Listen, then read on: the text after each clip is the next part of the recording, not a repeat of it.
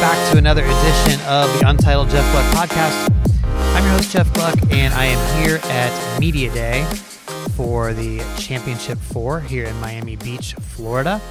We're at the Edition and uh, just wrapped up with the Cup guys. We had uh, some time with Joey Logano, Kyle Busch, Kevin Harvick, and Martin Truex Jr. They did about uh, 10, 15 minutes on stage.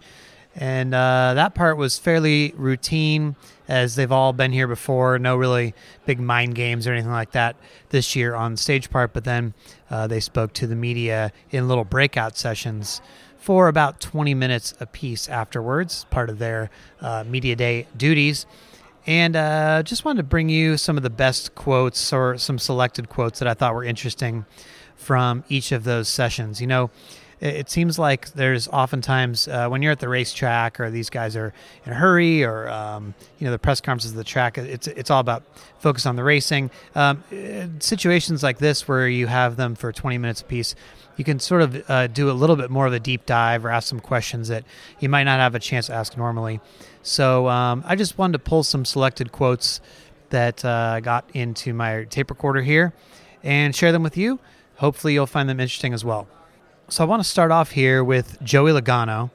And I was curious about the chemistry between the Final Four because I don't know if you guys have noticed, but they've been on sort of a media tour all together this week. They all flew to New York for some media events there, including Jimmy Fallon. Uh, they were uh, on the Today Show earlier Thursday for an hour together. So even though they're competitors and they're all going for a championship and all sort of cutthroat, and um, actually Joey himself has clashed with all three of them at various points.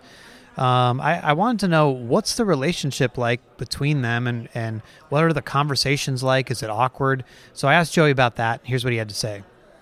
It, it, you don't know what you're getting into until you get there sometimes, you know, uh, and how everyone's going to handle a situation. Because there's been times I've been part of this, and, and the head games start when we go to New York, and everyone starts throwing little jabs here and there. And and you're like, wow, you know, this is okay. And you know, then there's the last couple times really for me. It's been actually we've all tried to find ways to enjoy it, and you know, the situations we're we're all going to be stuck in an airplane together. We're going to be stuck in a car together, and we're going to do all these things in New York together. And there's no one else with us. You know, we didn't bring our our assistants with us or anything like that. We just we were on our own. So uh, I think everyone actually we, we talked a lot and talked a lot about racing, talked a lot about not racing, and uh, just uh, we have so much in common. Race car drivers do, right? Because no one else knows our lifestyle but but other race car drivers, and uh, you know I think you, you have a lot in common to talk about things like that. And I think everyone understands that when we get to the racetrack, you put the helmet on and it's there to win. You know, they're still competitors, you're still to beat them, but you got to be able to find a light switch in there at some point. Um, I feel like I found that quite a few years ago to where you can flip a light switch and, and be competitive, be a hard racer, but you know, flip it off and be human. Kevin Harvick had uh, interesting media availability today, and one of the things he talked about was motivation. I think we all know that uh, when his back's against the wall, he seems to buckle down. Um, seems like he gets driven by controversy at times and, and races harder. Um, he talked about why motivation is important for him. I feel like we race with a chip on our shoulder every week. for, for me, it's, you know, there, there's always some incentive in, in proving people that you can do something that isn't what they think you should do. And and you know, I think as as you look at, you know, you can look at my whole career. You know, you know, you shouldn't win, you couldn't win, and then you did. And you know, last week it was, yep, this this penalty is going to slow them down. But it's like I told you guys last week, when they take ten away, we find twenty. And you know, it's just it's just the mentality of the race team. It's it's always push the limits and when they back against the wall, make it better than it was before. And, and I think up until the flat tire, I mean that was that was the pace that it was on to, to do. Okay, so we know Harvick is somebody that is driven by motivation, but what are some of the things that are motivating him right now? Well, for one thing, it's Ford. Well, there's a there's a lot of incentive that comes with that the, the Ford question, just because of the fact that you know when, when we left Chevrolet, there were a lot of people that said we would never contend for another championship. So, you know, for, for us within our walls, that's been a lot of motivation since we started. and you know to to know how important you know it is for, for Ford to put themselves back in the mix. Uh, obviously, Penske has done a good job, but to have more cars in the mix to, to try to win another Cup Series championship and, and know how important that is to, to Ford motivates us. And, and so we have a couple different reasons to, to be motivated over that situation. And, and you guys know me and have heard me talk about it long enough. I, you just, every year, every situation, you have to find those – those pieces of motivation that come from different things at, at different times. And, and, the Ford piece is, is definitely very motivating from a couple different aspects. I'm also always interested uh, in Kyle Busch and what makes him tick, what goes on inside that brain of his that um, creates such a good driver. Obviously, one of the most purely raw, talented drivers that NASCAR has ever seen. And I was wondering, is he a better driver now than he was even when he won his championship a few years ago? And what is it that makes him better? I think so. I do. Um, I, I, think I'm yet to see my prime, hopefully, and uh, and crest that top. And I'll probably start thinking retirement once I crest that top. I think you always learn through any experience, uh, any experience, any losing experience that you have. You figure out how to not allow that that experience to happen again.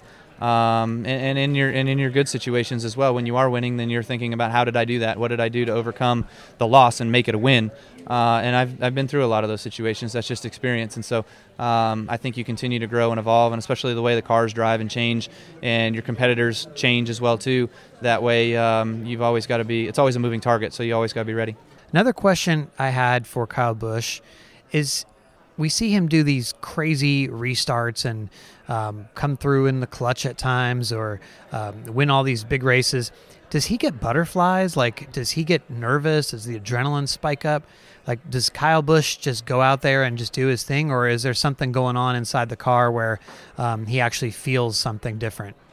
Um, yeah, I mean, I would, I think so. You know, last year in, in the situation between myself and Truex, yeah, like you're, wouldn't say you're nervous, but um, you know, you're just feeling everything and pushing everything. So you're tensed up a lot more than what you would probably normally be. Um, just trying to, to not mess up and, and hit every single mark exactly perfect. And, and sometimes that's, I go faster in those situations and sometimes I go slower in those situations. So um, you've always just got to try to keep a, um, a level head and, and, an, and a frame of mind of being able to go out there and just focus on the job and the task at hand. And then there's Martin Truex Jr. You know, recently um, there's been talk uh, openly about how Truex has been taking less money and being underpaid to race at Furniture Row Racing. Barney Visser has made comments like that. Um, Truex has made comments like that. So I guess I just wanted to know why he was willing to take less money. You know, in the beginning, it was it was kind of a normal thing. You know, just because that's you know that was my only opportunity and uh, the team was in a pretty good place, and I felt I could go there and be successful and rebuild my name, or, or try to hopefully, you know, continue my success. Um, and then it kept going that direction, and I had to do it because it was really the only option. You know, I wanted to stay at that team. I knew we could accomplish together, and I was willing to take the hit to have the success. And you know, I think we talked about it a few years ago when um, that's kind of when everything changed. And Barney's like, I can't spend the money. We got to get some sponsorship. I brought, you know, I got Johnny and Bass Pro to come on board, and we started doing all that. It was all part of that, you know. Um, and, and honestly, just I, I, just felt like we could go win a championship, and and it it, it paid back. It was worth it. I also wanted to include an answer here from Martin Truex Jr. And this is a question from Dustin Long of NBC Sports. And he asked why Truex and Cole Pearn have meshed so well and what is sort of the key to their chemistry. And maybe this has been out there before. I'm not sure, but I'd never heard uh, Martin Truex Jr. put it in these terms before. So here's what he had to say about that. Uh, that's really, really easy to answer. 2014, we struggled a lot. Um, you know, our cars were not very good. It, uh, we had some major issues that took a while to figure out. But he never pointed the finger at me. He was our engineer. He wasn't the crew chief, but – he was the engineer and he did a lot of the setups and a lot of the work on the cars and and you know he was the one writing down the notes and taking all my feedback. And he as far as I know and as far as I could tell he he believed in me 100% in that time when we were running 20 you know 20th and you know he just he always I felt like always had my back and was always willing to go the extra mile to try to figure it out. And um, once we did, you know, obviously you see what happened, but that just gave me the trust and the confidence that you know he had my back and he was my guy, and uh, we figured it out together. All right, so there you have it. Those were the selected quotes from Media Day that I wanted to include in this. Short and sweet a bit, but I don't want to um, overdo it or, or waste your time with quotes that were just going to drone on and on. Those were some of my favorite ones that I heard today. The next podcast you'll hear will be Sunday night, and we will find out which one of these gentlemen is the 2018 NASCAR champion. Will Harvick, Kyle Busch, or Truex win another championship? Will Logano win his first? My prediction is Kevin Harvick. Going to stick with that. I think he's been the fastest all year, and uh, he will roll off the truck fastest this weekend. And unless something goes wrong with his team, like a bad pit stop or something like that, I think he will come out on top. But there's 400 miles to decide that, so we'll all find out together. Anyway, tune back in Sunday night, and I will talk to you next time on the Untitled Jeff Gluck podcast.